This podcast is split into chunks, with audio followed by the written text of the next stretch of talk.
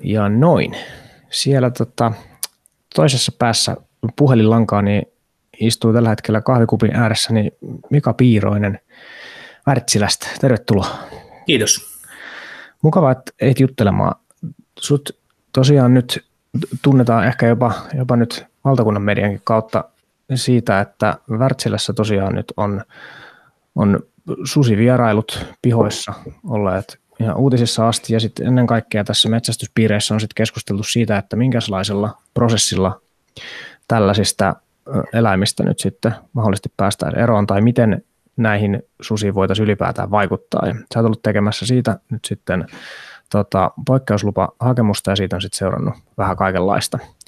Tässä on pikakelauksella tämä nyt sitten, että mitä, mitä kautta tähän, tähän keskusteluun päädyttiin. Mä itseni näin niin kuin täältä Helsingistä käsin ja metsästäjänä kiinnostaa tämä, tämä on alkanut kiinnostaa tämä susikysymys nyt aika lailla ja oon huomannut, että siinä ehkä ne äänenpainot, mitä, mitä nyt sosiaalisessa mediassa esimerkiksi tulee esiin, niin sieltä ei, ei välttämättä anna kaikkein parasta kuvaa sitten ehkä siitä ihan arkitodellisuudesta. Ja mä törmäsin, törmäsin nyt sitten semmoiseen YouTube-haastatteluun, missä, missä oli tota Erakkoranta-kanavan haastattelussa ja minusta se oli niin hyvä keskustelu, että mä halusin päästä juttelemaan sun kanssa itsekin.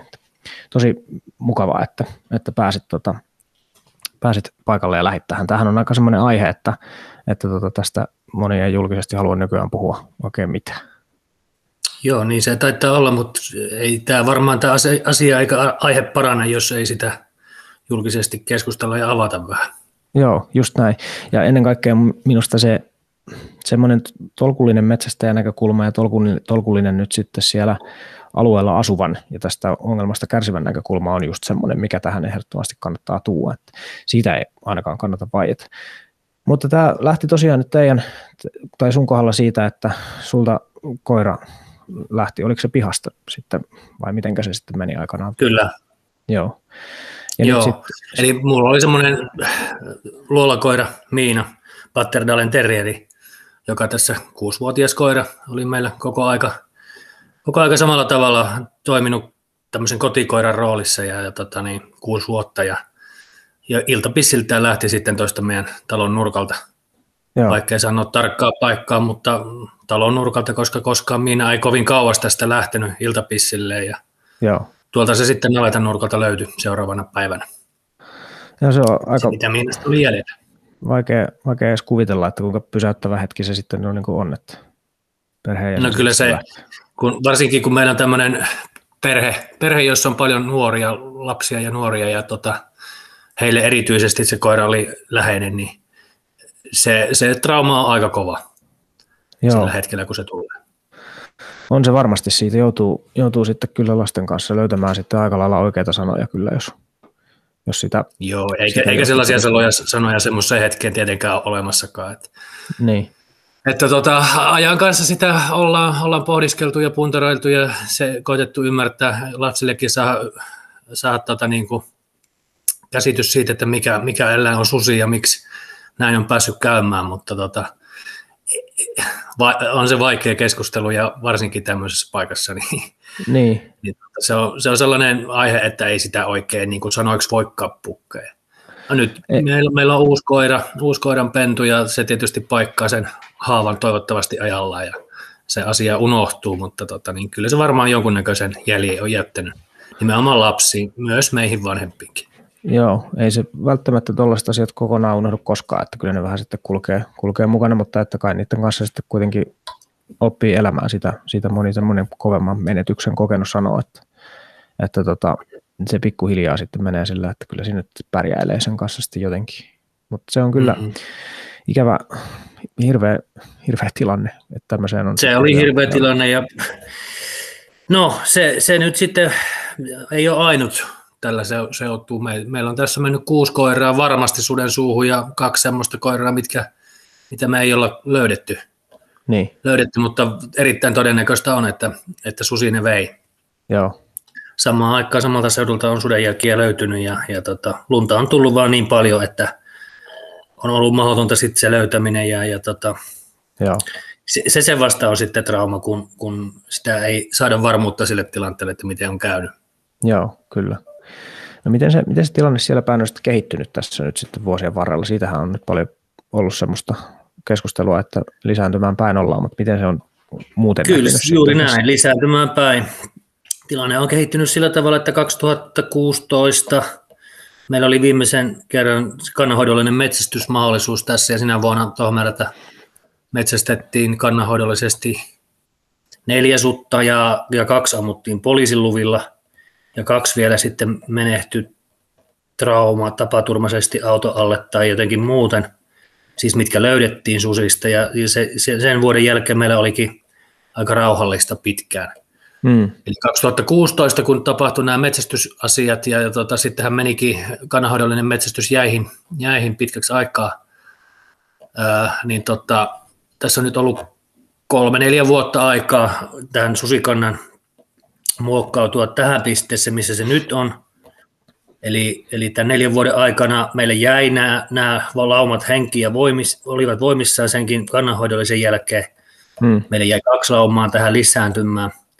Ja tota, niin, neljässä vuodessa saadaan aikaan se, että kun, kun näitä laumoja ei pystytä häiritsemään, niin, niin kyllä ne tulee sitten tilaisuuksia tarjoutuu sille, että pihoilta jotakin löytyy ja, ja sitten kun niitä tai tilaisuuksia tarjoutuu riittävän monesti, niin sitten sitä aletaan etsiä sitä tilaisuutta. Niin, ehkä. Ja sen takia nyt ollaan tänä vuonna oltu tässä pisteessä. Viime vuonna oltiin 2020 vuonna siinä pisteessä, missä oltiin, että yli 300 kertaa sudet varmistetusti havaittiin pihoilta. Ja, ja tota, sitten tapahtui nämä koiramenetykset. Miinastahan kaikki lähti. Niin. Ja, ja tota, sen, sen jälkeen kahdeksan koiraa meni, meni suden suuhun ja ennen kuin sitten päästiin vaikuttamaan näillä poikkeusluvilla tähän asiaan. Joo. Ja siihenkin erittäin hätäisesti. Joo, kyllä. No nythän, jos mennään nyt, nyt heti sitten tähän poikkeuslupakäytäntöön nyt sitten, en tiedä hypitäänkö tässä aiheesta toiseen, mutta, mutta aika luontevasti tuohon tästä päästään, niin nythän se tosiaan niin Suomessa tilanne on sellainen, että, että tällaisia häiriökäyttäytyvästi tai häiritsevästi käyttäytyviä ja vaaraa aiheuttavia susia pystyy sitten viranomaisluvilla niin kuin teoriassa poistamaan. Kuvatko, jos tätä kuuntelee joku semmoinen, joka ei tiedä, miten se, miten se toimii, että miten se noin niin kuin pitäisi mennä, tai miten se, miten, miten se prosessi ikään kuin etenee. Että jos, no. nyt, jos, jos tunnistetaan tämmöinen lauma vaikka, joka, joka teillä siellä nyt on, niin miten teillä se, se tota, prosessi on sitten edennyt? Se on anteeksi, me hiljennetään puhelimen tästä välillä. Otetaan hetkeksi semmoinen. Soimaan tänä päivänä muuten koko ajan. Joo. Tota, niin, eli prosessihan etenee sillä lailla, että, että tota, Ristakeskuksesta haetaan tällainen poikkeuslupa tämmöisellä syrjäseudulla haja-asutusalueella, missä me, mekin eletään, niin se on aina Ristakeskus, josta se lupa haetaan – Vähän riippuen tietenkin siitä suden käyttäytymistä. Jos nyt on tuollainen susi, joka, joka tulee tuohon koirahäkkien viereen eikä sitten suostu poistumaan, niin silloinhan se on poliisiasia. Okay. Jolloin hätäkeskuksen kautta se, se tota niin, poliisi antaa luvan sen eläimen poistamiseen, jos se on tämmöinen uhkaavasti käyttäytyvä yksilö. No tällaisia mm. yksilöitä Suomen niemellä ei, ei varmaan ole vielä ollut yhtään, jotka ihan, ihan olisi niin, niin, tota niin kipeitä tai, vaivasia, että ne, ne tulee tosiaan ihmistäkin päin. Joo. Mutta, mutta tuota niin, jos nyt olisi sellainen ihmistä uhkaava susikysymyksessä, niin silloin poliisi olisi, olisi se, joka luvan antaa ihan missä tahansa Suomen osassa. Mutta Ristakeskus on nyt sitten täällä se lupaviranomainen, joka sen luvan antaa, jos, jos niin kuin tuota, evidenssiä tämmöisestä häiriökäyttäytyvästä eläimestä on. Joo. Ja tämmöinen häiriötä aiheuttava tai häiriökäyttäytyvä lauma, niin se nyt on sitten sellainen, joka, joka käy jatkuvasti, toistuvasti pihoilla. Ja etsii sieltä ihmisten, ihmisen elinpiiristä sitä, sitä evästään. Tai mitäpä etsiikään, mutta kuitenkin jättää jälkeensä tuonne pihoille ihan niin kuin jatkuvasti. Mahdollisesti sitten siihen liittyy jonkunnäköisiä ihmiskohtaamisiakin, jotka on sen suuntaisia, jotka aiheuttaa huolta. Eli, eli se susi ei poistu silloin, kun ihmisen havaitsee, se ei poistu siitä näköpiiristä, se jää vähän kattelee siihen, että mitä hän tuokin meinaa, vaikka mm. sille taputtelisi käsiä ja hakka, huuta, huutaisi tai tekisi mitä, niin se ei poistu siitä välittömästi, vaan suhtautuu ihmisen väliin pitämättömästi. Niin tämä on semmoinen, semmoinen jo susi, joka, joka tota, vaatii sen poistamisen. Sillä okay. se on sitä huolta, selkeästi huolta aiheuttava susi. Poliisinkin kriteeristössä tämmöiselle käyttäytymiselle on aika, aika nolla toleranssi, että semmoista vaan ei saa tapahtua. Ja, ja tota, niin, nämä sudet, mitä tässä nyt sitten Tohmajärvelläkin ollaan nyt sitten saatu näitä Riistakeskuksen lupia, niin kuin sanoin, niin se 300 pihakäynti oli viime vuonna, ja se painottu tietenkin sinne syksy, syksypuolelle, eli sitten kun vasta kun lumet, lumet tuli maahan ja alettiin saada kunnolla havaintoja niistä susista, lumijälkihavaintoja, niin vasta sen jälkeen me pystyttiin sanomaan, että Joo. ensinnäkin, että näitä on näin paljon. Meillä oli jonkun verran riistakameraevidenssiä ja kaikkea tämmöistä näin aikaisemmalta kesän, kesältä ja, ja tota, näköhavaintojakin paljon susista jo silloin. Meillä oli selvä, selvää se, että tästä tulee vaikea vuosi, vaikea syksy susien suhteen, että niitä havaintoja oli jo kesäaikaan niin paljon silloin, kun pennut oli pesässä vielä näillä laumoilla.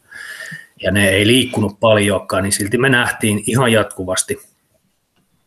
Ihan tuossa meidän kylän kuntakeskuksen tuntumassakin näitä eläimiä. Ja siitä pystyttiin tietysti arvaamaan, että tästä tulee hankala vuosia ja tota, niin nyt sitten Riistakeskus meille luvat myönsi ihan näillä, näillä perusteilla, että meillä on pitkältä ajalta, pitkältä ajalta paljon havaintoja ja, ja ne, on, ne, ne, on sekä näköhavaintoja että tämmöisiä riistakamerahavaintoja että sitten tämmöisiä ää, koiran tappoja ja pihakäyntejä. Koiran tappo tietenkin on jo sitten, sitten mennään, mennään jo hyvin lähelle sitä, että poliisinkin pitäisi puuttua.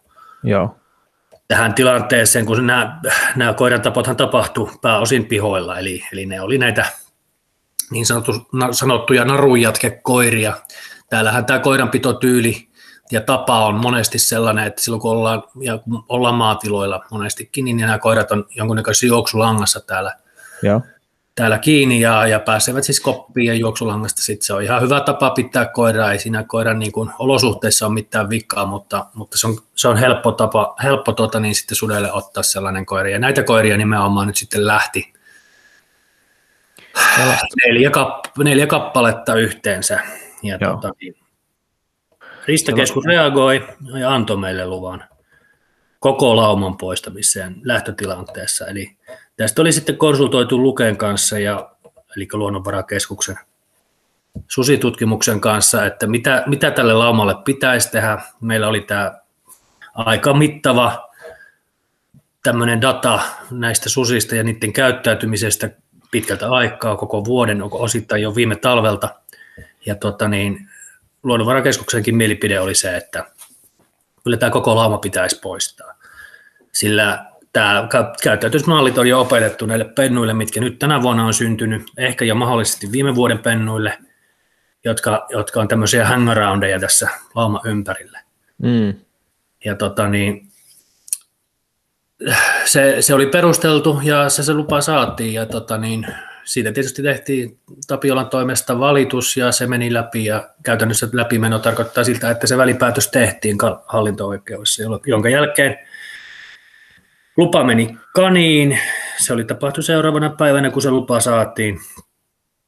Vai oliko siinä kaksi päivää väliä kuitenkin. Niin, niin tota, ei, sitten ei keritty siitä koko laumaa poistamaan. Ja, ja tota, lupa jäädytettiin ja, ja tota, sitten myöhemmässä vaiheessa lähdettiin Riistakeskuksenakin, ää, kun tämä oli Haapajärveltä jo koeponnistettu vähän tätä lupakäytäntöä ja se valituskäytäntöä, että, että se tulee se valitus ja se todennäköisesti menee läpi, niin tota, meidän piti muuttaa taktiikkaa, eli, eli koitettiin saada sitten lupa tämmöiselle yhdelle lauman jäsenelle, joka jatkuvasti pihoilla käy. Joo. Ja tota, se saatiin, ja sitten sit kun tämä oli ihan jatkuvaa tämä pihoilla mellastaminen, eli joka päivä tuli useita havaintoja useilta eri pihoilta – niin meillä oli jokseenkin varmaa se, että me päästään myös samana päivänä sitten metsälle, kun me se lupa vaan saadaan. Se oli Eli paikat. Ja näinhän myös kävi. Joo. Eli, eli tota niin, heti kun se lupa tuli, niin seuraavana päivänä meillä oli myöskin tämä lupa susinuriin. Ja, ja tässä nyt sitten ei jääty ottelemaan sitä mahdollista hallinto-oikeuden päätöstä siitä, siitä väliratkaisua, että, että se lupa jäädytetään. Ihan just siitä syystä, että nämä sudet on niin paljon ja niin paljon huolta aiheuttavia, että, että niihin pitää päästä käsiksi. Ja tämä oli myös poliisin mielipide. Poliisi oli meillä koko aika jahdissa mukana ja, Jep. ja tota, niin varmistettiin sillä tavalla se, että kaikki menee just niiden lupaehtojen mukaisesti, mitä meille oli annettu ja, ja näin meni. Just Susi niin. saatiin ja, ja tota, niin, sen jälkeen seurattiin tilannetta, miten lauman käyttäytyminen muuttuu.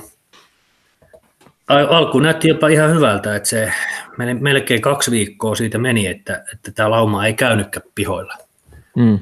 Ne tappoi yhden hirven, hirven ja söivät sen ja, ja tuota, niin sen jälkeen vasta alkoivat jälleen harrastaa tätä vanhaa meininkiä. Ja sitten kun oli, olikohan ne nyt viikon suurin piirtein käynyt joka yö jälleen pihoilla, niin tota, päätettiin hakea toista luppaa. Siinä oli myös tämmöinen uhkatilanne. Eli yksi näistä lauman jäsenistä seuraili tämmöistä koiraulkoiluttajaa pitkät pätkät metsäautotiellä ja, ja tota niin, ei py, tullut, ei mennyt niin kuin metsään eikä lähtenyt karkuun, vaan seurasi nimenomaan tuota niin, kaikista huuosta ja älämölöistä huolimatta, niin seurasi tätä koiraulkoiluttajia semmoisessa alta sadassa metrissä tuli perästä pitkän pätkän ja, ja tota niin, se oli jo hyvin lähellä, että poliisi oli, olisi myöntänyt sille luvan, mutta kun oli mm. ilta, iltapäivä, niin tota, päätettiin seurata tilannetta vielä seuraavan päivän, pari päivää siitä eteenpäin. Ja pysyttiin koko aika sen suden, sen susi-yksilön ja sen lauman, niin, niin sitten oli, havaittiin, että siinä on muitakin susia lähimaastossa, tämä oli vain yksi osa sitä laumaa, joka, joka tätä koiraulkoiluttajaa seurasi. Ja, ja tota, niin, seurattiin sitten neljä päivää, kun me seurattiin ja kolmena yönä tuli peräkkäisenä yönä sitten näitä pihakäyntejä ja osa niistä semmoisia hyvin huolta herättäviä. Esimerkiksi kävivät, kävivät niillä pihoilla, mistä olivat tappaneet niitä koiria aikaisemmin, niin kävivät nämä samat yksilöt sitten niillä samoilla pihoilla ja laitettiin hakkeen lupaa ja lupaa saattiin jälleen sille yhdelle, yhden poistamiselle ja se sitten päästiin jälleen se, se, siitä syystä, että se kävi vielä seuraavanakin yönä, kun lupa tuli, niin se kävi pihamaalla ihan keskellä pihaa, auratulla piha-alueella ja tota, muutama kymmenen metrin päässä talon seinästä pyörähtämässä koirahäkin tarkastamassa ja siitä sitten lähdettiin metsästystilanteeseen. Joo. Ja saatiin se susi, susi-yksilö varsin vaiherikkaiden vaiheiden jälkeen pois.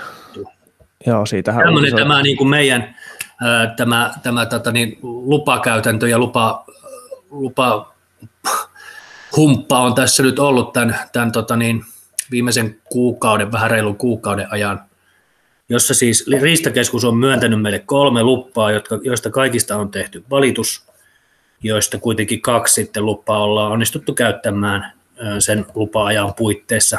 Joo. Eli seuraavana päivänä, kun lupa on saatu, niin ollaan päästy metsälle ja, ja ollaan saatu poistettua juuri se oikea yksilö, mikä, mikä on pitänytkin poistaa. Tämäkin yksilö, tämä viimeinen yksilö, oli erittäin todennäköisesti juuri se yksilö, joka seurasi sitä koiraulkoiluttajaa. Aivan, aivan. Tämä on... Ollaan varmasti oltu niin kuin täysin oikealla, oikealla tota niin kuin laumalla ja oikealla yksilöillä niiden perässä. Ja, ja nyt tämän hetken tilannehan on se, että, että viikkoon ei ole tullut pihakäyntejä, lukuun ottamatta nyt sitten toissa yötä ja viime yötä, niin nyt on taas hmm. kaksi, kaksi kertaa oltu pihoilla ja, ja tota, niin tällä kertaa ihan lintulaudoilta käyty talipalloja hakemassa ja näin poispäin. Että suurta huolta aiheuttaa nämä, nämäkin. Tuota, eli tässä nyt voidaan tämmöinen loppuyhteenveto vettää, että tuota, kyllä se metsästys vaikuttaa hetken aikaa, mutta nämä, nämä niin, käyttäytymismallit, mitä nämä, nämä sudet on saanut, niin ei ne poistu. Joo. Ei ne poistu, että kyllä se, kyllä se niin kuin jatkuu. Tosin nyt, nyt heti samaan hengenvettoon on sanottava, että ei välttämättä ole kysymys samasta laumasta koko aikaa, vaan tässä on nämä hangaroundit, eli nämä viimevuotiset pennut, mitkä tällä alueella on koko ajan aiheuttanut pihakäyntejä, niin nämä on osaltaan aiheuttanut nyttenkin, että tuota, niin on vaikea, tässä on kaksi eri paria, kahtena parina liikkuu nyt siis tällä loppulauma, mitä jäljellä on, niin tota, ne on kaksi eri paria ja toinen pari pysyy hirven perässä metsässä ja toinen käy pihoilla. Eli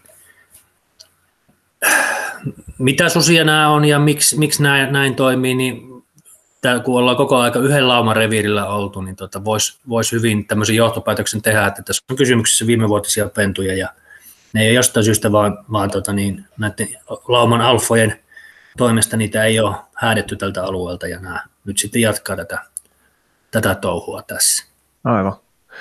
Toi on, toi on kyllä niin kuin oikeustajan näkö, näkökulmasta varsin, varsin kiinnostava kuvio niin pitemmälläkin tähtäimellä. Mä uskon, että tuossa on aikamoisia kerrannaisvaikutuksia sitten myöskin, niin kuin, että miten, miten paikalliset ihmiset nyt sitten tällaiseen lailliseen prosessiin suhtautuu, jos se onnistutaan, onnistutaan täysin sitten blokkaamaan. Mä huomasin tuossa, nyt oli maa- ja metsätalousministeriön äh,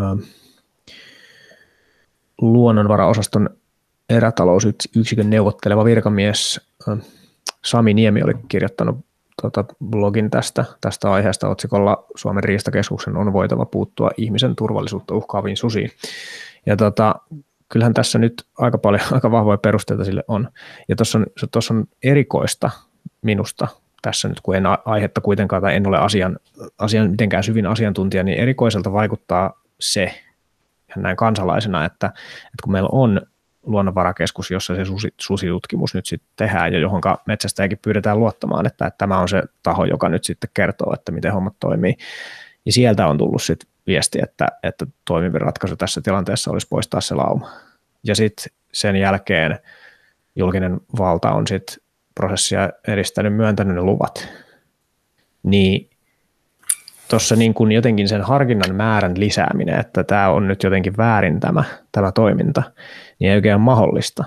Että jos mä oon myöskin ymmärtänyt oikein, niin se peruste, millä tässä nyt niin kuin tätä aihetta vastustetaan, on niin kuin luontodirektiivi, ja se väitehän on, että, että nämä lupien myöntämiset ei ole nyt niin kuin EU-lain mukaisia. Mutta sitten tässä, tässä esimerkiksi tässä Sami Niemen blogautuksessa kyllä viitataan niin kuin useammankin kerran siihen, että, että tässä tätä tätä tarveharkintaa ja sitä EU-direktiiviä tässä päätöksenteossa kyllä otetaan huomioon tai että se on ehdottomasti siinä niin kuin mukana, että, että ei, ei viranomainen ainakaan tämän, tällä perusteella, ja mun on hyvin vaikea uskoa, että näin muutenkaan kävisi, niin kävele sen luontodirektiivi yli niin kuin ollenkaan. No, juuri näin. Meillä on tuossa peukalohangallinen paperi, tuli nyt, nyt tuossa on ollut paperusteita ja tätä valitusprosessia korkeimmasta tai tuota, tuota, hallinto-oikeudesta tuli toi vastinepyyntö mulle ja siinä on tosiaankin varmaan sata sivua luettavaa erilaisia, erilaisia pykäliä.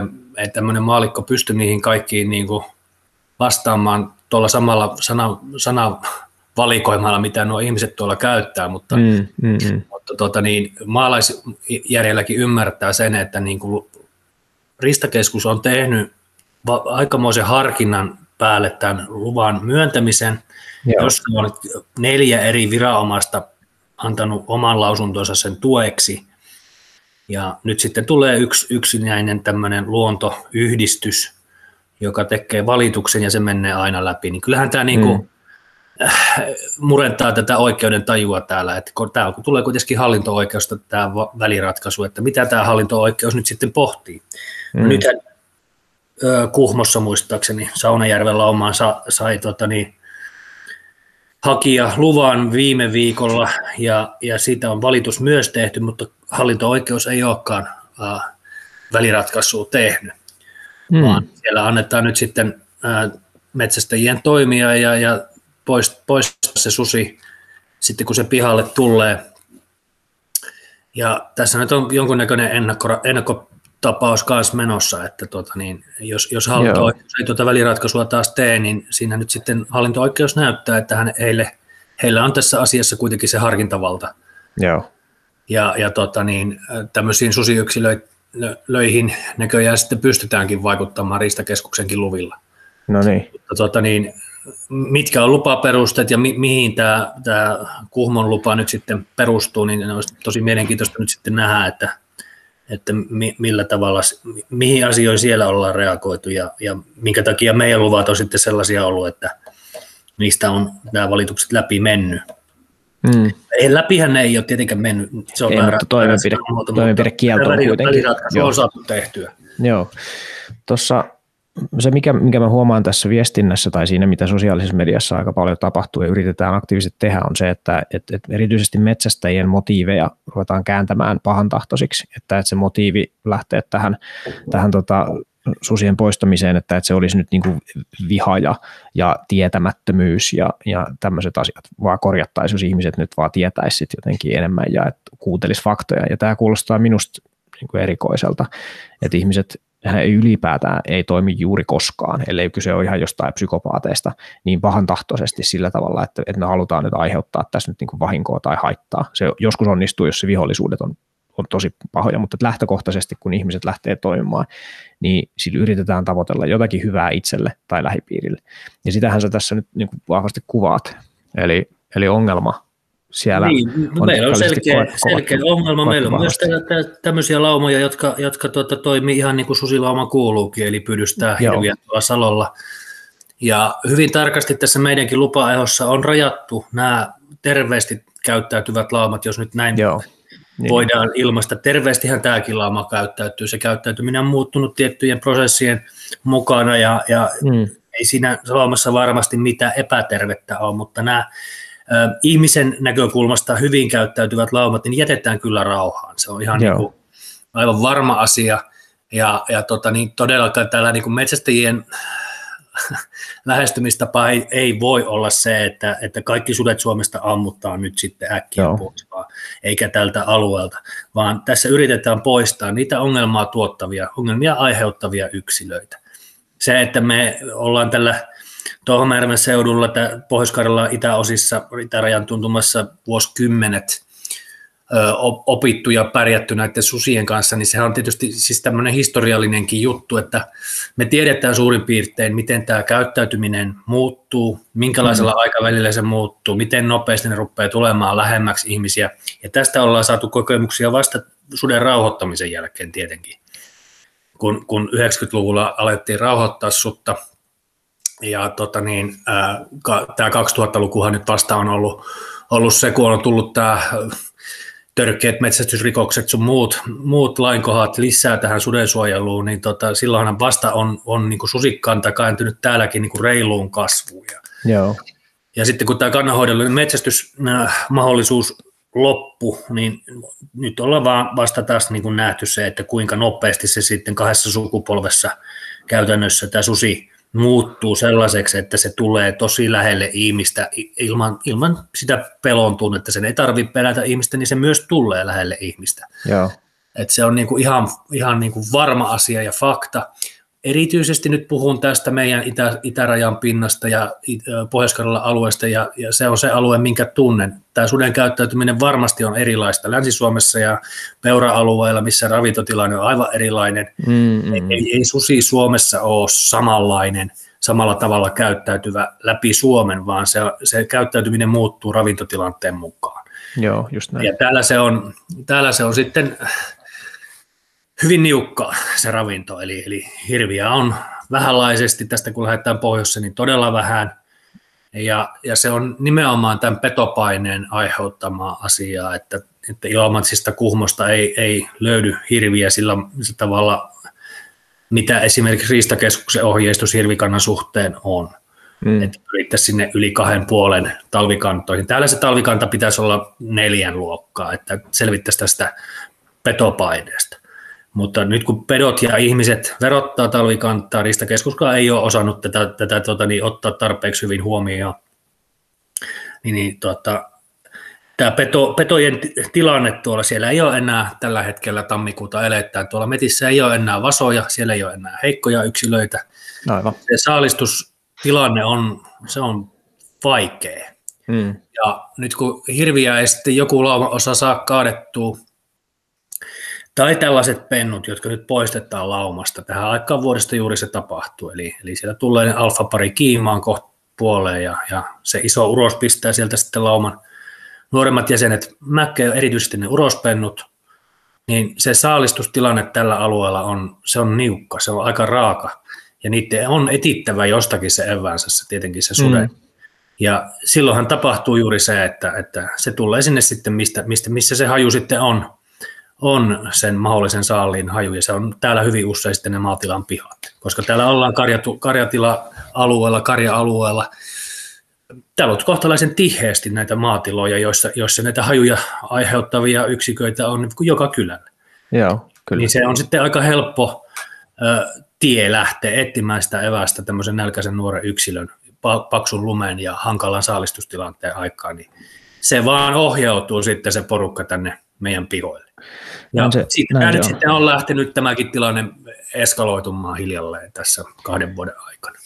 Miten, miten sä näkisit, kun tästä puhutaan aika paljon susikysymykseen liittyen vähän kahdesta asiasta ristiin, niin se on susien määrä ja susien käyttäytyminen, niin miten, miten siellä näkyy näiden kahden niin suhde? Mun käsitys tästä on, että, että se käyttäytyminen on se, mistä tässä nyt niin ensisijaisesti puhutaan, mutta mikä, mikä sun näkökulma tähän, tähän kysymykseen? Siis, siis nämä kulkee ihan käsikädessä nämä asiat. Että sitä mukaan, Joo. kun susikanta lisääntyy, laumat tihe, tihenee ja revirialueet täyttyy. Eli kun täällä on nyt kuitenkin koko itäraja täynnä revirejä, niin Joo. siellä ei ole sitä elitilaa sitten näille uusille, uusille yksilöille, ja niiden on lähettävä joko, joko tuota, kauemmas hakemaan sitä, sitä ravintoa ja elintilaa, tai sitten koitettava jotenkin pärjätä täällä revirialueiden laitamilla, ja, ja tuota, väistettävä sitten, sitten näitä la, laumoja, ja, ja tota, niin tässä Tohmajärven tilanteessa nyt sitten tämä lauma, joka meillä on se ongelma, ongelmia tuottava lauma, niin tätä on pohdittu nyt sitten metsästäjien ja tassuyhdysmiesten ja muiden kaikkien osapuolien kanssa, miten tämä nyt on oikeastaan mahdollista, että meillä on reviirialue, jossa on kuusi suutta, ja sitten siinä on yhdessä kulkeva pari, ja sitten siinä on kolme lauma, ja sitten siinä on vaikka minkälaista porukkaa, tämmöisiä yksinäisiä susia väleissä. Mm. Ja, että niin kuin meillä on ihan, ihan niin kuin täys mysteeri, että kuinka paljon loppujen lopuksi tämän lauman reviirialueella on susia. Et, et, niin tota, ää, se kuuden laumaka, kun se ei ole kokonaisena kuuden laumana ollut kuin yhden kerran ristakamerakuvassa. Ja, mm. ja tota, niin sen jälkeen se oli vielä tuossa alkusyksystä lumettoman maan aikaa, ja silloin ne pennut oli tavallaan kaikki siinä mukana, mutta sen jälkeen ne pennutkaan ei ole ollut se lauman mukana, tai sitten se alfapariskunta on hajonnut kahteen osa ja osa pennuista on lähtenyt uroksi ja osa naaraan mukaan. Ja, ja tämmöisenä porukkana tämä on nyt sitten kulkenut ja tämä on, tämä on ihan mysteeri meille, että miten sitten nämä, kun täällä on siis sitten muitakin kolmen paris, pareja ja tämmöisiä pareja ja että, että, että niin kuin, miten tämä uros sietää näitä viimevuotisia pentuja näin hyvin tällä alueella. Ja me, me ollaan vähän niin kuin hukassa tämän lauman kanssa siinä mielessä, että me ei ymmärretä, että mi, mi, kun tässä on vieressä sellainen lauma, joka käyttäytyy aivan niin kuin susilauman kuuluukin. Eli niin, niin, niin. tiukkana kuuden populana pyytää hirviä tuolla noin. Siellä on se yksi piika mukana, joka ei ole koko aikaa sen lauman mukana, mutta kuitenkin seitsemäs susi siinä pyörii ja, ja tota niin, sitten, sitten ne on hyvin tiukka porukka ja pyytävät hirviä. Ja nämä ei missään vaiheessa ole oikeastaan, ennen kuin nyt sitten metsästyksen jälkeen pyytäneet hirviä selkeästi. Ja tota niin, ne on vaan kulkenut täällä pihalta toiselle ja hakenut mahdollisimman helppoa evästä. Tuolla on nimenomaan nämä taajamien pinnat, niin siellä on metsäkauriita ja siellä on, siellä on rusakoita. Niitä nyt vissiin sitten pääasiassa on se tämän toisen lauman pääasiallinen saalistus kohdistunut näin pienempiin elukoihin ja tota, sen takia niitä on edullista pysyä tämmöisenä pienempinä porukoita, porukoina mm. ja ja kulkee hajalla. Mutta mut, tämä on vaan sitä semmoista, musta tuntuu tietoa, että tätä ei ole nyt niinku ollenkaan tutkittu tutkimalla, vaan, vaan se on nämä me, me, metsästäjien omaa empiiristä näkemystä siitä, että miten tämä asia on mennyt. Totta kai meillä on paljonhan me ollaan jälkiä kuljettu takajälkeen tuolla ja etitty DNA-näytteitä ja muuta tämmöistä näin. Että kyllä meillä niin on valistunut arvaus tästä. Joo, totta kai. Mutta se, että miksi näin on tapahtunut, niin sitä ei voida, voida kyllä niin kuin käydä arvailemaan, mutta niin tota, tota, tuota. Se, siis tilanne on juuri se, niin kuin kuvasin sen, ja, ja tuota, nämä pennut nyt sitten, jotka on tänäkin vuonna pistetty tästä tai lähtevät kohta siitä laumasta pois, niin, niin kyllä, kyllä oletus on se, että se käyttäytymismalli siirtyy sitten sille seuraavalle alueelle, minne ne oma reviirinsä perustaa. No aivan, joo. Eli siellä Eli... opetetaan näitä tulevia pentuja tähän käyttäytymismalliin. Se ei ole kovin edullista, se, se ennen pitkää käy sen, sen suden turmioksi sitten. Joo. Olipa se missä osassa Suomea tahansa. Ja nythän tässä meidän lähialueella on jo, jo useita susia poliisin luvilla poistettu tuosta kaupunkien, kaupunkien kupeilta ja, ja tota niin, tuolta Etelä-Savon puolelta poistettiin joku susi samoilla peri, perusteilla poliisin luvilla, jotka tosiaan pihoilta haki tätä evästä, että onko tämä jo tapahtunut, eli onko, tämä, onko tämä niin kuin käyttäytymismalli, mikä tässä lähialueella on nähtävissä, niin tämä lauma aikaansaannosta voi olla, tai sitten se on jo, jo jostain muualta sinne tullut, mutta, mutta niin kuin erittäin ei-toivottavaa käyttäytymistä tältä laumalta. Ja tämä, tässä oli se peruste, minkä takia se olisi pitänytkin päästä heti poistamaan. Niin tuossa, tuossa mulla... tämmöisten ö, vieressä olevien hyvin käyttäytyvien laumojen joo, joo. jatkaa sitä sukua ja levittäytyy niiden tuonne noin sisämaan suuntaan. Tuossahan, tuossahan on yksi, just sivuat yhtä sellaista ö, niin kuin harhakuvaa siitä, että mitä tästä kannanhoidollisesta metsästyksestä ja häiriöyksilöiden poistamisesta niin on olemassa, että monesti tulee vastaan se semmoinen, että eihän se kuollut susi mitään opeta kellekään, mutta se pointtihan on just nimenomaan se, että se kuollut susi ei opeta eteenpäin se. niitä taitoja, eli se ikään kuin se argumentti kääntyy vähän niin kuin itseään vastaan, että se koko pointti on se, että sitä käyttäytymistä ei opetta, opetettaisi eteenpäin. Eli se on ehkä on epäonnistunut viestinnässä sit se, että kun on puhuttu, että, että tota, pitää opettaa sitä ihmisarkuutta, ja sitten siihen on sanottu, että ei se kuollut susi opeta mitään, mutta kun se pointti on just nimenomaan siinä, että kun tämmöinen käyttäytymismalli on syntynyt, niin se ei saa siirtyä eteenpäin, koska se sitten tuhoaa sen kannan elin juuri edellytykset. Näin. Kyllä, juuri ja näin. Tota, ja mä, ja siitä seuraa se semmoinen isompi äh, susikonflikti, niin kun näitä pentuja on pari vuotta joo. tästä lähtenyt, ja se on maakunnassa laajasti nyt sitten, ne pennuthan liikkuu Joo. paljonkin. Nämä saattaa nämä urospennut olla sadan kilometrin päässä tuolla jossain tekemässä ensi vuonna sitten omaa reviiriä sinne, ja, ja se käyttäytymismalli on täältä peritty, niin Tämä on sitten varsin laaja jo tämä ongelma parissa susisukupolvessa. Tässä on, mä törmäsin nyt tota, joku aika sitten tähän Mari Pohjamykrän väitöskirjaan. Onko tämä tuttu otsikolla mm, tota, tota, vahinkoeläinsodista psykologiseen omistajuuteen? Mm, joo, mä jonkun verran Jotakuinkin tuttu. Joo, se on siis siinä, siinä kuvataan että konfliktia nyt sitten monesta kulmasta, mutta se mikä mua itseäni siinä, niin mikä siinä hyppäsi erityisesti esiin, oli just tämä, tämä sosiaalisen kestävyyden käsite. Eli kun puhutaan mistä tahansa, minkä tahansa eläinlain suojelusta, niin tässä, tässä tota, kansainvälisissä suojelusopimuksissa ja todetaan, että, että ekologinen kestävyys, mistä Suomessa nyt puhutaan lähes ainoastaan, niin se on, se on tekijä, että totta kai se geneettinen kanta pitää olla jonkun kokoinen, että sillä on jotenkin terveen, terveen tota, elin, tai te, terveet elinmahdollisuudet, mutta sitten siinä on myös ekologinen näkökulma, eli mitä, minkälaista niin rahallista vahinkoa tai ai, tota, kustannusta tästä laista aiheutuu, mutta sitten se kaikista kiinnostavin on ehdottomasti tämä sosiaalinen kestävyys. Ja sitten on, on selvästi todettavissa, että nyt kun on ylläpidetty tätä tiukkaa suojelujärjestelmää, niin ei ne ekologiset tavoitteet voi toteutua. Eli siinä, siinä tulee opetettua, yksi vaikutusmalli, mitä sä oot kuvannut tässä on just se, että siinä opitaan sellaista käyttäytymistä, joka ei yhteiskunnallisesti vaan yksinkertaisesti ole niin hyväksyttävää, ellei sit puhuta ihan jostakin niin kuin ääriajattelusta, jossa, jossa tota lapsi, ihmislapsia ja susi pistetään samanarvoisiksi mikä ei, ei mulle itselle jotenkin isänä ja metsästäjänä ole semmoinen asia, mistä mä suostuisin edes niinku keskustelemaan. Että se Joo, ei ole se, että... siis juuri näinhän siinä käy, että nyt äh, metsästäjäthän tässä on, on leimattu keskustelussa aina salametsästäjiksi ja, ja mm. tota, niin sillä, sillä argumentilla on ihan varmasti painoa, sillä metsästäjät on nimenomaan se porukka, joka voi vaikuttaa tähän susikantaan ja sen kokoon ja se käyttää. Mm. Sehän on mm. ihan selvä. Ja metsästäjillä on, koko metsästyskulttuuri Suomessa perustuu aika pitkälti koirien käyttöön. Joo. Ja varsinkin täällä Itä-Suomessa, niin tota, ihan, ihan kaikki metsästyksen lajit on, on jollain tapaa liitoksissa koirametsästykseen, jos nyt ihan majavan pyynnistä puhuta, mutta kaikki muu, mm. niin, niin, tota, niin jollain tavalla liittyy, liittyy koirat siihen touhuun, ja ne on aina, lähes aina näitä vapaana irti juoksevia omaa hakulenkkiä tekeviä metsästäjästä jopa kilometrien päästä toimivia koiria ja koirarotuja. Hmm.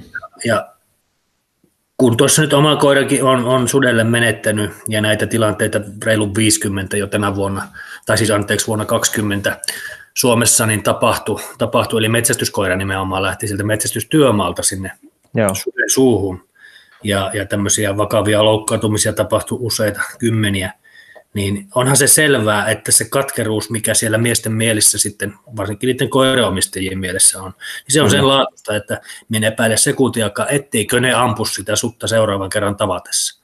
Niin. Et, et, niin tota, se, mä, mä ymmärrän tämän ihmisen mielen siinä mielessä sen käyttäytymisen ja metsästäjien, että näin varmasti tapahtuu. No nyt meillä on sitten tämä äh, metsästyslaki, ja, ja suden, suden osaltahan se tarkoittaa sitä, että jos tämmöistä salametsästystä havaittaa tai mitään siihen liittyvää, niin poliisin valtuudet on varsin rajattomat Joo. tutkinnassa ja samoin, samoin kaikki muut viranomaiset on siinä sitten mukana. Ja ne on niin järeitä ne tuomiot ja niin järeitä, järeitä on tämä oikeuskäytäntö, että itse asiassa tämä koirametsästysharrastus on nyt sitten se, joka on alkaa olla uhattuna, että ihmiset ei uskalla enää metsästää koirilla, he eivät uskalla päästä susialueelleen, koska nämä alueet on kaikki täynnä reviirejä, niin täällä ei ole semmoista turvallista paikkaa, missä voisit huoletta laskea koiran irti. Niin, niin sitten jätetään se koira sinne häkkiin. Mieluummin kuin, että lähdetään yrittämään ja lähdetään mahdollisesti mm. riskiä. Kyllä. Ja, ja tota, niin, silloinhan meille tyrehtyy tämä koiraharrastus. Ja näin mm. on käymässä tällä alueella just nyt. Ja mm. se jos mikä katkeroittaa näitä ihmisiä täällä. Joo. Ja jos mikä on sellainen tekijä, että sitten jossain vaiheessa, kun joku kameli ka, ka, selän katkaisee joku pieni juttu, niin sitten sit voi, voi ollakin hyvin, hyvin tota, niin kuin iso susikonflikti meillä, meillä käsissä. Että, että joo, tämä, joo. Nämä, niin kuin ilmeisesti nämä ääri, ääririntamat tuolla haluakin nähdä joskus tapahtuvaa, että jossain kohti sitten metsästäjät käy kapinaa. Mm. Mie toivon ja uskon, että niin ei tule käymään, että täällä, täällä maltti säilyy ja tähän konfliktiin etitään, etitään nyt sitten ne äh, ratkaisut sitten tämmöisiä laillisia teitä ja, ja tota, nyt tämä, tämä, tämän hetken Kuhmon tilannehan on, on osoitus siitä, että ehkä tämmöiseen jopa päästäänkin. Joo, kyllä. Kyllä. Mulla... Tota, niin, tosi ratkaisevassa asemassa on tämän talven äh, DNA-näytteet, tämä kanta-arvio, ja, ja tuommoiset jälkilaskennat, joita nyt Pohjanmaalla esimerkiksi toteutettiin, et ne, ne on tosi ratkaisevia tämän, tämän koko konfliktin osalta, koska jos me saadaan aikaan se kannanhoidollinen metsästys ja saa, saadaan piettyä nämä laumat täällä arkoina sillä metsästyksellä. Jep. Siis on aivan varmaa, että kuollut susi ei opeta äh, kenellekään mitään, mutta tässä mm. on myös se puoli, että se ihmisarkuus on opetettava näille e, hyvillekin laumoille. Mm, mm. Ennen pitkää tapahtuu, niin kuin tässä nyt on tapahtunut, että sitten joku lauman jäsen tulee tänne pihoille. Niillä on oltava pelko, niillä on oltava joku mm. näköinen uh, uhka ihmisestä, että ne ei tulisi tänne. Ja jos sellaista ei ole missään vaiheessa elämän aikana päässyt tulemaan sellaista tilannetta, niin ei ne ymmärrä sitten ihmistä myöskään pelätä. Ja jossain Just niin. vaiheessa niin. palkintopihoilta sitten saadaan. Kyllä. Ja, ja tämä niin pitäisi ymmärtää sitten jo ihan siellä Helsingissäkin, ne. Että tota, niin, näinhän tämä ta- tulee tapahtumaan, näin, näin tämä susifauna Suomessa kehittyy. Et, et sen takia se kannanhoidollinen metsästys, sen lajin arkana pitäminen on tärkeää. Mm. Et se, se on semmoinen la, laji tämä susi, että se kykenee ää, kaikista, kaikista suomalaisista suurpedoista parhaiten, se kykenee uhkaamaan ihmistä ihan fyysisestikin, mutta sitten nimenomaan näitä meidän tuotantoeläimiä ja meidän koiria tuolla metsissä.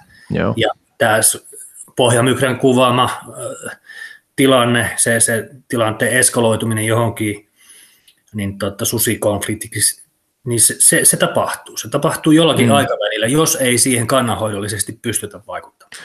Se, mikä mulle luo toivoa tässä suhteessa, niin on just tämä tämän maa- ja metsätalousministeriön ja, ja sitten Riistakeskuksen jotenkin ulostulot tähän aiheeseen, että tämä aika hankalassa paikassahan hekin nyt sitten on just tämän takia, että, että hyvin, hyvin pieni ryhmä pystyy nyt sitten estämään sen koko viranomaiskoneiston toimimisen. Ja jonkunlaista epäoikeudenmukaisuuden kokemusta siellä, siellä taustalla varmasti on sitten tässä niin kuin valituksia tekevän puolellakin, että jotain, joku sellainen niin kuin siellä on taustalla, mutta, mutta tässä pelataan nyt niin kuin ihan käsittämättömän iso, isoilla panoksilla, että tässä ei, ei ole kyse pelkästään niin kuin susikannan tulevaisuudesta, mihin sä tuossa viittasit, mutta että mä itse olen ehkä vieläkin enemmän huolissani, vaikka tuostakin olen huolissani, niin vieläkin enemmän olen huolissani siitä yhteiskunnallisesta vaikutuksesta, siitä, että mitä saadaan aikaan sillä, että jos me, jos me luodaan huomattavalle ihmismäärälle sellainen kokemus, että ei viranomainen pysty toimimaan meidän puolesta, että meidän on pakko ottaa nyt niin kuin oikeus omiin käsiin, Juuri niin se, se kun on semmoinen ajatus päässyt syntymään, niin sitä voi käyttää pahantahtoisissa tarkoituksissa todella rumalla tavalla sit hyödyksi. Kyllä. Ja semmoista, semmoista tämmöisessä näin turbulentissa niin, maailmassa siihen ei ole kyllä niin kuin varo. Minkä verran tässä on tämmöistä niin kuin tarkoitushakusta tämmöisen maaseudun ja kaupungin vastakkainasettelu tehty. Mm. Minun mielestä sitäkin on niin kuin nähtävissä, että tässä, tässä niin se, puolelta ja toiselta. Mm. Et, et, niinku kaupungeista ei ymmärretä, ymmärretä meitä eikä päinvastoin, eikä kaupungin mm sitten niin kuin tuota, täällä, jos missä, pitäisi susilla olla sitä tilaa elää, ja sitten meille piirrellään karttoja, että katsokaa, eihän ne mitenkään mahu elämään mm. tuolla. Teillä on täälläkin alueella nyt sitten näitä torppia noin ja noin paljon. Mm ne mahtuu vallan loistavasti tuonne meidän saloille. Se ei ole siis ihan sama, minkälaisen kartan tänne nyt sitten piirrät, niin kyllä nämä sudet löytää sen reittinsä sinne, sinne tuota, niin kuin ihmisten ohi tällä alueella aivan vallan mainiosti. Et se ei, se, ei, mm, ei voi mm. käyttää tällaisia argumentteja. Se on vain osoitus siitä tietämättömyydestä. Se on osoitus siitä, että ei ymmärretä tätä lajia, siis sutta. Joo. Ja, ja sitten, sitten tuota meille ma, luodaan sitä semmoista ristivetoa tämän maaseudun ja kaupungin välille. Että tota, te ette nyt vaan ymmärrä tätä, tätä tota, niin suden käyttäytymistä ja kertojana on sitten jostain sieltä suunnasta joku ihminen. Niin, niin. Eipä se, eipä se tota, niin muuta voi aiheuttaa kuin semmoisen aika rajun vastareaktio jonkunnäköisen, että tuota, tekee Kyllä. mieli sanoa tosi tiukasti, jos ei sosiaalisessa mediassa, niin sitten käy se haulikko kaapista ja lähtee susijahtiin. Joo. Mutta niin tota, tä, tä, tämmöistä siis mm, ollaan, minä nyt elän täällä näin metsästäjien kanssa ja tota, niin, on hyvin aktiivinen metsästäjä itsekin ja se, se, tämä tilanne on todella tulen arka. Joo. Nämä metsästäjät, metsästäjät on kyllä aivan niin kuin viimeiseen asti viritettyjä.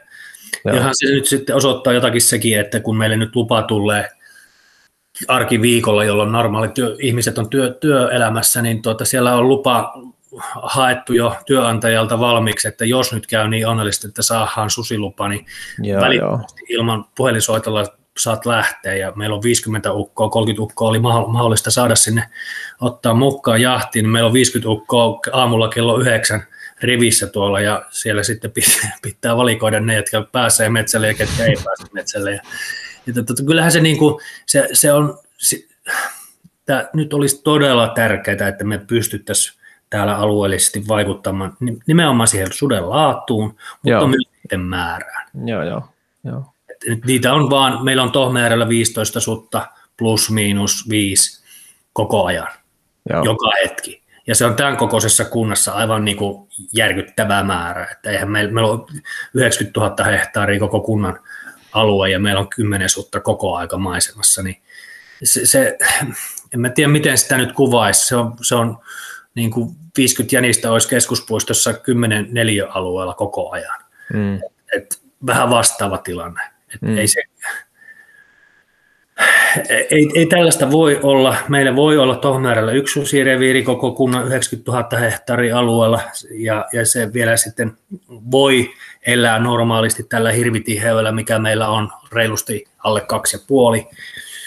Mutta eipä, eipä meille metsästäjille sitten jääkään enää mitään metsästettävää. Ei niin. sekään niin kuin palvele tätä susikonfliktia. Se, se, tämä perinteinen eräkulttuuri on monestikin just se syy, minkä takia tänne ylipäätään nämä nuoret ihmiset jää. Tai just sitten näin. Just näin. Et, että tota, nyt jos, se, jos sekin viedään, viedään sitten suden toimesta, niin se varmasti ei sitä sosiaalista painetta helpota yhtään. Ei, ei se on kyllä nimenomaan, että se sosiaalinen kestävyys on nyt semmoinen, mikä teemaksi tässä on, vaan niin kuin yksinkertaisesti otettava ihan niin kuin yhteiskunnan näkökulmasta. Että se Joo, ja se on, että se on otettu aikaisemmin ja se on ollut siellä, mutta nyt se on hävinnyt jonnekin taas, että ei, ei siitä puhuta, vaan meidän pitäisi täällä väistyä ja suden antaa tulla Joo. meidän. Meidän pitäisi ottaa nämä koirat iltapisseillä kiinni, liekkaa ja lähteä tuonne juoksuttamaan niitä lumihankkeen Meillä on siis, niin kuin minunkin tämä pihapiiri on susiaidalla aidattu, koska aikaisemmin sudet ei ole tämän aidan sisään tullut, mutta, mutta tota niin, nyt tänä syksynä tulivat. Ja tämä perinteinen meininki, että me voi aukasta tuossa koiralle oven ja päästä se iltapissilleen ja se mm. tulee kohta takaisin, niin se on unohdettava. Meidän pitää muuttaa koko tätä kulttuuria täällä, tätä koko ajattelua. Että ei nämä meidän omat pihat olekaan enää meidän omia pihoja, vaan siellä voi olla tuollainen uhkatekijä, joka tulee ja hakee sen koiran sieltä pihalta. Ja Joo. Sillä riskillä, jos et sitten ole siellä vahtimassa sitä, niin sinua syyllistetään. Se on kova, se on kova juttu ja se on, musta, mä olen aivan varma, että ihmiset, jotka esittää niitä semmoisia, että no koittakaa nyt vaan tulla toimeen tyyppisiä väitteitä, niin ne ei ymmärrä sitä sen identiteetin ja elämäntavan muuttamisen niin valtavaa niin merkitystä. Että mm. et semmoiseen muutokseen, mitä tuossa pyydetään, niin hyvin, hyvin harvassa tilanteessa kukaan se väitteen, väitteen esittäjä olisi valmis. Että sehän on vähän sama asia kuin sit ikään kuin heiltä pyydettäisiin, että, että, että jos sinä nyt sitten tästä muuttaisitkin vegaanisen elämäntava tava, tava sellaiseksi, että sinä rupeaisitkin syömään lihaa ja niin kuin metsästämään. Mm. Ja olisiko semmoinen muutos, että se muutos on niin kuin suuruusluokaltaan samanlainen. Kyllä, kyllä. Se, se olisi syytä, syytä siinä sitten kyllä pyytäessä jotenkin muistaa. Että. Joo, mä ymmärrän sen, että ihmiset, äh, ihmiset on enempi vähempi täälläkin maaseudulla, niin, niin tota jo, jo aika kauas päässeet luonnosta ja sen vaikutustavoista, mm. että ei, ei niin kuin, jos tosiaan se luonto tarkoittaa sitä, että käydään keskuspuistossa pyöräilemässä, mm, mm, mm. Ei, se, ei se voi avautua se meidän elämän konkretia täällä nyt kun lypsykarjan, lypsykarjan kanssa, tässä, niin koetat pärjätä suurpetojen kanssa, niin se on niin eri maailma, että sitä on hyvin vaikea ymmärtää, ja me ymmärrän mm. sen. Et, et niin kun sen takia olisikin tärkeää, että meidän hallinto ymmärtäisi asiat, ymmärtäisi nämä elämisen edellytykset täällä, ja hallinnolle annettaisiin toimintaedellytykset. Mm. Nyt niitä ei ole. Joo, se on hyvin, se on hyvin tiivistetty kyllä. Ei tuohon oikeastaan ole lisättävä. Mä ehkä tähän ihan loppuun vielä voisin jättää semmoisen nyt ajatuksen, mitä, mitä mä oon nyt itse pyöritellyt aika paljon, ja just tästä nimenomaan kaupunkilaisajatusmaailmaa nyt seurattua, niin, niin on tullut siihen tulokseen, että yksi sellainen asia, mitä metsästäjien nyt vaan kannattaisi tosi aktiivisesti tehdä, ja missä ei ole mielestäni oikein huonoja puolia ollenkaan, olisi se, että, että laajemmalle joukolle tarjottaisiin mahdollisuus tulla katsomaan sitä ihan normaalia jahtia. Ei nyt susijahtia, kun niitä nyt tosiaan ei, ei saada järjestetty, järjestettyä kovinkaan helposti, mutta ihan semmoista niin kuin jahtikulttuuria sitä, että hirvijahtiin olisi mahdollista päästä jollakin semmoisella selkeällä tavalla mukaan. Et mä en tietenkään tarkoita sitä, että kaikki nyt vaan sitten yhtäkkiä vaan jotenkin pyörimään sinne sitten oranssissa liivessä ihmettelemään, vaan, vaan esimerkiksi kaverin kautta. Et mä oon nyt tehnyt silleen muutaman kerran, että kun mä oon itse onnekseni päässyt pariin, pariin porukkaan, niin sitten mä oon aina silloin tällöin, kun multa on sitten joku tuttu kysely, että olisiko sinne jahtiin mahdollista päästä katsomaan, niin ottanut niitä sinne sitten mukaan. Ikään kuin ottanut vastuun sit itse siitä, että, että mä jututan kaverin etukäteen, että tämä on järkevä, järkevä tyyppi ja tietää, mitä odottaa, tietää, miten käyttäydytään, millaista varustusta tarvitaan. Että se ikään kuin se porukka, joka ottaa sitten näitä vastaan, niin he ei joudu tekemään niin kuin mitään ylimääräistä, vaan että se on vähän niin kuin, että mun passissa onkin yhden ukon sijasta niin kaksi, niin se on se ainoa ero. Ja niin. se, mitä se on saanut jo aikaan, on se, että, että nämä tyypit, jotka on sitten päässyt näkemään itse, että minkälainen kokemus se on sitten katella auringon nousua siellä tota, hirvipassissa, niin kyllä siellä on aika isoja, aika isoja tota, oivalluksia sit syntynyt. Ja vielä erityisesti nyt sitten, jos on kiinnostunut vaikka metsästyksestä ja on niinkin onnettomasti käynyt, että on sitten kuitenkin kaupungissa valinnut asua, niin, niin tota, jos nytkin tuossa tota yhden kaverin kanssa päästiin vierailemaan peurajahtiin ja kaveri sai ensimmäisen, ensimmäisen peurakaadon kohdalle, niin kyllä se aika iso, aika iso asia on. Ja sitten kun nyt hänen, hänen kohdalleen tulee sitten keskustelu, jossa, jossa puhutaan metsästyksestä tai vaikka susista sillä tavalla, että kun ne on semmoisia murhahimoisia himoisia, tota, hulluja ne kaikki metsästäjät, niin kyllä tämmöiset kaverit sitten sanoo siihen kyllä niin kuin sanan sanan sitten mukaan, että näin ei niin, näin. ole. Kyllä se hyvä kello kauas kuuluu ja kyllä esimerkiksi niin kuin metsästysseurat tälläkin alueella paljon touhua ja asian kimpussa, että, että me, me hmm. käytetään koululuokkia tuolla metsässä ja, ja, tota, ja tämmöisiä tapahtumia sen asian tiimoilta ja, ja se on ihan niin kuin Metsästäjäliiton agendalla aika vahvastikin tämä nuorisotyö. Joo. Kyllä mä nyt näkisin niin, että tänne mahutaan kyllä ja tänne pääsee kyllä, että tota, niin mm. voi olla, että se eteläisin Suomi niin on, on varmaan aika hankalakin päästä metsästysseuroihin oh. just sen takia, että siellä on niin, niin tunkua, mutta tota, niin jos vaivautuu pohjois tulemaan tai, tai Kainuussa, niin varmasti ne. pääsee seuroihin ja varmasti pääsee Joo. tutustumaan aiheeseen ihan, ihan niin kuin, ja otetaan avosylin vastaan, sillä täällä on sitten aivan erilaiset haasteet ja ukkoutuminen on ihan täyttä Just niin. Just niin. Ja vaikka sitten tosiaan täälläkin niin ei seuraan asti olisikaan mahdollisuuksia, niin ihan vaan se, että olisi joku semmoinen selkeä vierailukäytäntö, niin se on jo ihan vaikka niin seuran varahankinnallekin sitten ihan mahdollisuus. Ja siinä on tosi paljon hyvää, että, että se, se on ihan mahdollista tehdä tosiaan silleen, että, että, että se kulttuuri säilyy ja ikään kuin, että ei oteta ketä vaan ihan miten vaan, vaan että, että otetaan silleen hallitusti ja sopivasti jututtaen niin etukäteen tietoon kaikki, kaikki vaatimukset, mutta niin se, se kyllä siinä jo enemmän on onnistumisen mahdollisuuksia kuin ei, ja sitten jos se huonosti menee, niin ei sitä tarvitse toista kertaa samannäköistä kaveria sitten sinne ottaa. Kyllä, kyllä. Joo, ja siis niin kuin ylipäätään meilläkin tässä tämän, mä kuulun kahteen seuraan ja tämän, tämän tota niin, kasvattiseura, niin, niin tota, tekemiset viimeisen vaikka viiden vuoden ajalta meillä on kosteikoita perustettu ja BirdLifein kanssa lasketaan poikuvoita joka vuosi. Ja niin kuin siis niin. tämän puolen aukaseminen tälle tota niin, helsinkiläiselle seuraajalle hmm. niin siitä, mitä metsästäjät tekee, poistaa supikoirat sieltä Kyllä. vuodoilta ja niin poispäin, niin tota, mitä, mitä se niin kuin luonnon kannalta tarkoittaa? Ei se, se, se pitäisi hiljalleen niin kuin tuota, ymmärtää tämän suomalaisen kansan laajemmin. Joo, kyllä. Että ei missään nimessä ole ampumista, tappamista tai, tai vahingonlaukauksia, niin kuin se nyt on hirveän paljon just sitä se uutisointi. Että mm, mm. On tätä hyvää, hyvää toimintaa, mitä meillä paljon on, nimenomaan luonnon suojelun näkökulmasta. Niin, tota, sitä pitäisi niin kuin julistaa. Ja sillä tiellä kun olet, niin onnea ja menestystä.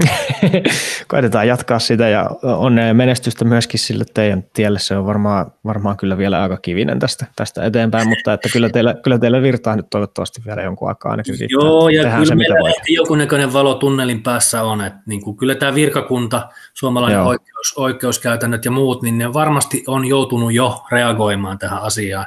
Jep. Ja tota niin, äh, ihmettelisin, jos ei olisi. Eli, eli just. nyt kun seuraavia lupia haetaan ja, ja jos niitä nyt haetaan sitten tai tulee tuo kannanhoidollinen metsästys, niin uskoisin, että tämä keskustelu on jo vaimennut. Ja, ja tota, niin nyt on se vaan se tiukka paikka tässä, että, että Joo. Se, sitten ensi vuonna on sitten varmaankin jo huomattavan paljon helpompaa. Uskoisin toivotaan näin. näin. Toivotaan näin ja toivotaan, että tästä keskustelusta joku saa vähän tarkempaa kuvaa siitä, että minkälaista, minkälaista ajatusmaailmaa siellä tosiaan näiden kannanhoidollisten metsästystoimien takana on. Kiitos. Kiitos tästä.